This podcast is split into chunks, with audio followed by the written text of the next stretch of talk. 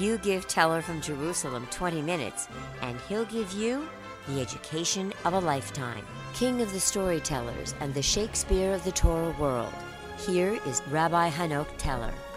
Welcome, every, every, everyone to Teller from Jerusalem, and I am your host, Hanoch Teller. As we have already explained, the UN voted on November 29, 1947, to partition the land, allowing for a Jewish state. On May 14, 1948, Harry Truman surprised the world and caused pandemonium in the United Nations, being the first one to recognize the new state of Israel. Right after he did this, Truman called his advisor on Jewish affairs, David Niles, and said, quote, I'm telling you this before anyone else, as I know how much this will mean to you. Niles, who had already served at the same position as FDR later claimed, that had FDR lived and Truman not succeeded him, Israel would not exist. No one can say for sure what FDR would have done had he lived, but FDR had made conflicting statements and promises to both Arabs and Jews, telling them both what they wanted to hear. In fact, FDR, the quintessential politician, had made so many contradictory comments about Palestine, it was not even clear to those closest to him as to where FDR stood on the matter at the time of his death.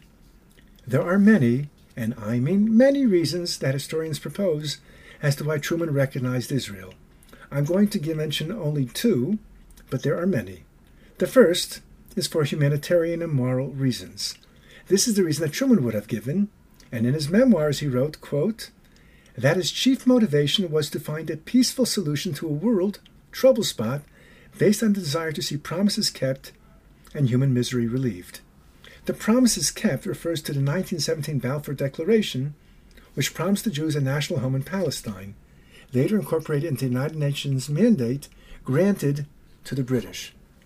Every single president from Woodrow Wilson on down had given their support to what FDR called the noble ideal of giving the Jews a homeland in Palestine. The platforms of both the Democratic and the Republican parties in 1944 supported a Jewish homeland in Palestine. As far as human misery is concerned, Truman would have pointed out not just to the Holocaust, but to the appalling conditions of the survivors languishing in the DP camps. A report by Earl Harrison, a former commissioner on immigration and the then dean of the University of Pennsylvania Law School, wrote that the conditions in the DP camps were not at all different than the conditions of the camps under the Nazis, except they are not being murdered. He wrote about them having hideous pajamas, starvation rations, and general total neglect. Here is a direct quotation from the Harrison Report. As matters now stand, we appear to be treating the Jews as the Nazis treated them, except that we do not exterminate them. They are in concentration camps in large numbers under our military guard instead of SS troops. One is led to wonder whether the German people, seeing this, are not supposing that we are following or at least condoning Nazi policy. The second theory, as to why Truman recognized Israel, and again, I prefer the former theory, but there are many theories, but we're only going to discuss two of them, was purely political. Truman simply wanted Jewish votes and contributions. This was the theory advanced by the State Department, the British Foreign Office, and several political scientists and revisionist historians. Truman contributed to this theory by complaining about the pressure put upon him, especially by New York politicians who had a large Jewish constituency. And once again, we quote, for a final time, David McCullough. Support for Jewish homeland was, of course, extremely good politics in 1948, possibly crucial in such big states as Pennsylvania or Illinois, and especially in New York, where there were 2.5 million Jews. More important even than Jewish votes to the destitute Democratic Party could be Jewish campaign contributions. Nor was there any doubt that the Republicans stood ready to do all they could for the Jewish cause and for the same reasons. But beyond the so called, quote, Jewish vote, there was the country at large, where popular support for a Jewish homeland was overwhelming. As would sometimes be forgotten, it was not just American Jews who were stirred by the prospect of a new nation for the Jewish people, it was most of America. The fact is, there was a strong Jewish constituency in the Democratic Party, and American Jews were beside themselves with grief over the revelations of the Holocaust and how they'd been so complacent as one third of their people were murdered. Up until then, Zionism had been considered a movement of interest only to Europeans. The Jewish establishment in America deemed the establishment of a state in Israel, a Jewish state, unnecessary and possibly even dangerous, and might threaten their status as Americans and even make them suspect of having dual loyalties. But the destruction of European Jewry, it meant that American Jewry was now the largest and wealthiest Jewish community, and this was a grave responsibility. The fact that the Western democracies would not allow Jews in during the war, and even after it strengthened the resolve of American Jewry to act on behalf of the Zionist argument that Jews would only be safe when they had their own country and could defend themselves. We finished talking about Eddie Jacobson and Truman, and we're back now to the prelude to Israel's War of Independence. The first stage of the fight for independence was while the British were still in Palestine and responsible for policing and welfare, and as they enforced the ban on bringing Jews into the state, and a ban on bringing weapons to the Jews, and they also had a ban on the Jews to manufacture weapons. To best understand the challenge the Jews faced at that time and in the war, it is best, almost critical, for you to consult a map. Where the Jews were to control 55%, and Jerusalem was to be international as it contained holy sites of Jews, Christians, and Muslims. The very first thing you notice about the map is that the Jewish state is barely contiguous, and where the three sections meet is simply a dot on the map, and therefore it is very, very easy for the Arabs to cut off the three portions from each other. And there are Arab villages and cities all along the Jewish sections making security extraordinarily challenging. The story is not just one of geography, but also of demography. In the 42% given to the Arabs, they had a clear population majority. In their area, there were 800,000 Arabs and 10,000 Jews who were to live as a minority within the Arab state. The Arabs had clear dominance over the 42% given to them. Within the Jewish state, however, there were about 540,000 Jews and 400,000 Arabs that were scattered between hundreds of villages and towns, which meant that there was no secure area that was purely Jews within the Jewish state. Add to these challenges, there were 100,000 Jews in Jerusalem, which were totally isolated from the other Jewish areas. The Jewish side was in a very compromised situation demographically and geographically. Manpower was also critically low, as the Jewish army was about 30,000, including women. The Arab army was also about 30,000. These are not exactly accurate numbers, because it was hard to accurately assess, but even though the armies seem about even, the Arab population in Palestine was 1.3 million, and the number of Jews was 600,000. So there was so much greater ability on the Arab side for adding additional recruits. There was also a strategic disadvantage to the Jews, for the Arab villages always tended to be on the high ground. Jewish settlements tended to be along the road, so it was relatively easy to cut off one Jewish settlement from another. If this was not enough, Despite the British boycott on weapons, the Arabs could bring in weaponry overland from Syria and Lebanon in the north, Jordan in the east, and from Egypt in the south.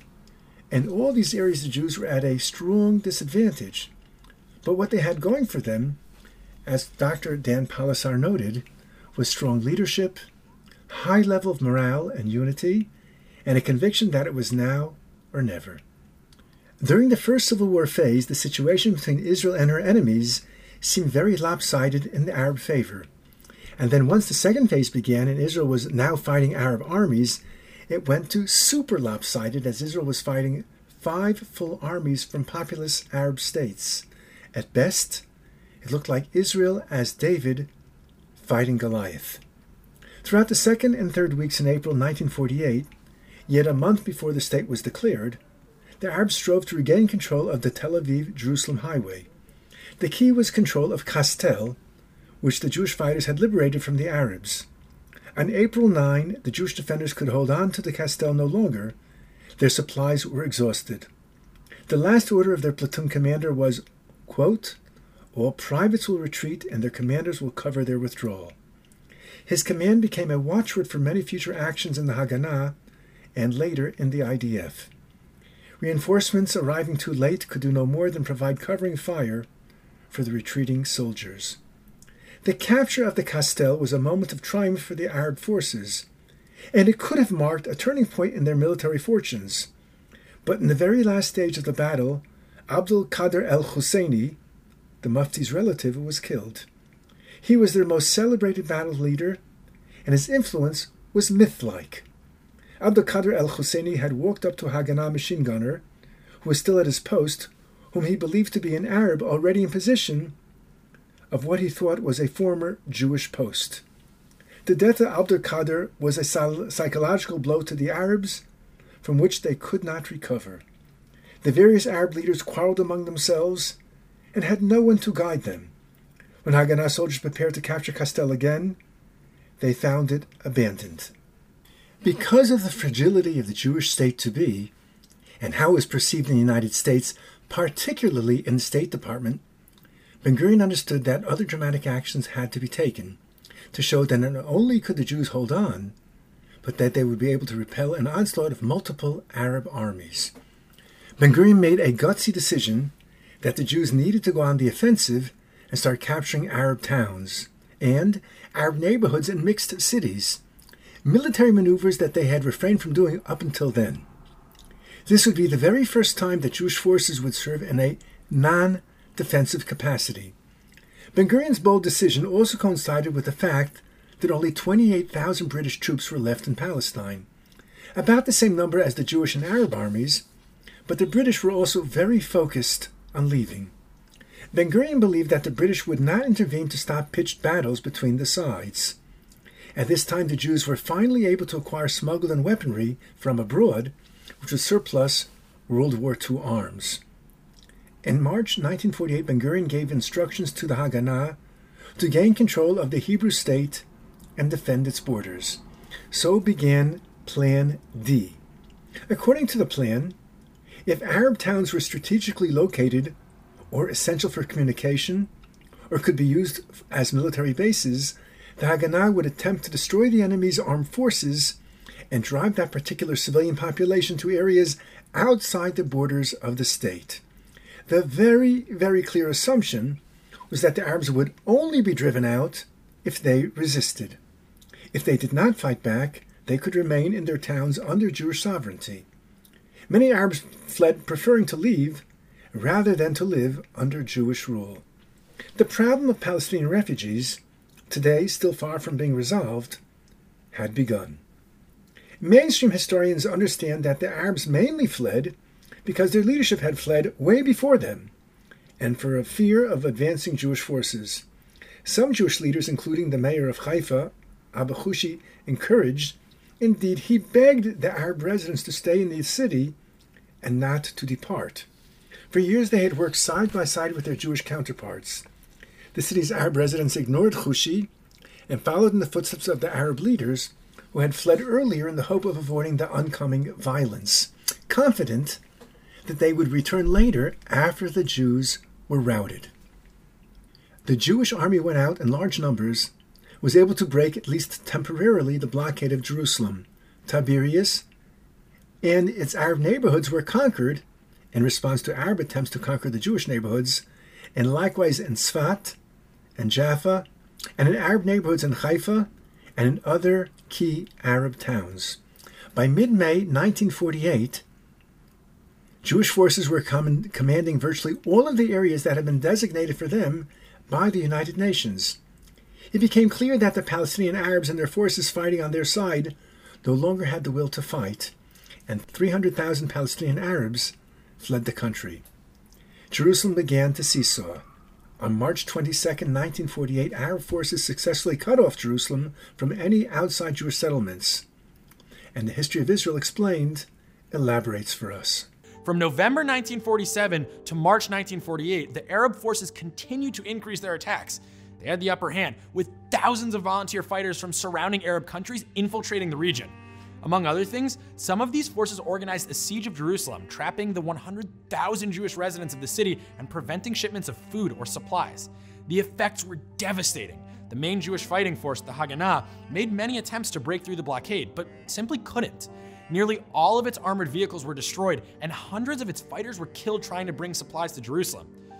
Israelis feared the Arab forces would win, By the end of March 1948, the situation for the Jews was so desperate that the US seriously considered withdrawing its support for the UN's partition plan because they became convinced the Jews would lose against the Arabs. Meanwhile, the Arab fighters now felt they had the military strength to put an end to the partition plan and prevent a Jewish state from being established. Ben Gurion understood that time was against him and ordered the Haganah to undertake an attack of unprecedented scale. Operation Nachshon in April 1948, in which 1,500 were deployed to break through to Jerusalem, and this tipped the scales of the war. To carry out Operation Nachshon, arms were requisitioned from Haganah units throughout the country. Every Haganah operation was brought to a halt. The arms from the north were held up because of the British blockade imposed on the Haifa Tel Aviv road, consequential to the Irgun action in Deir Yassin, which will be explained in our upcoming episode.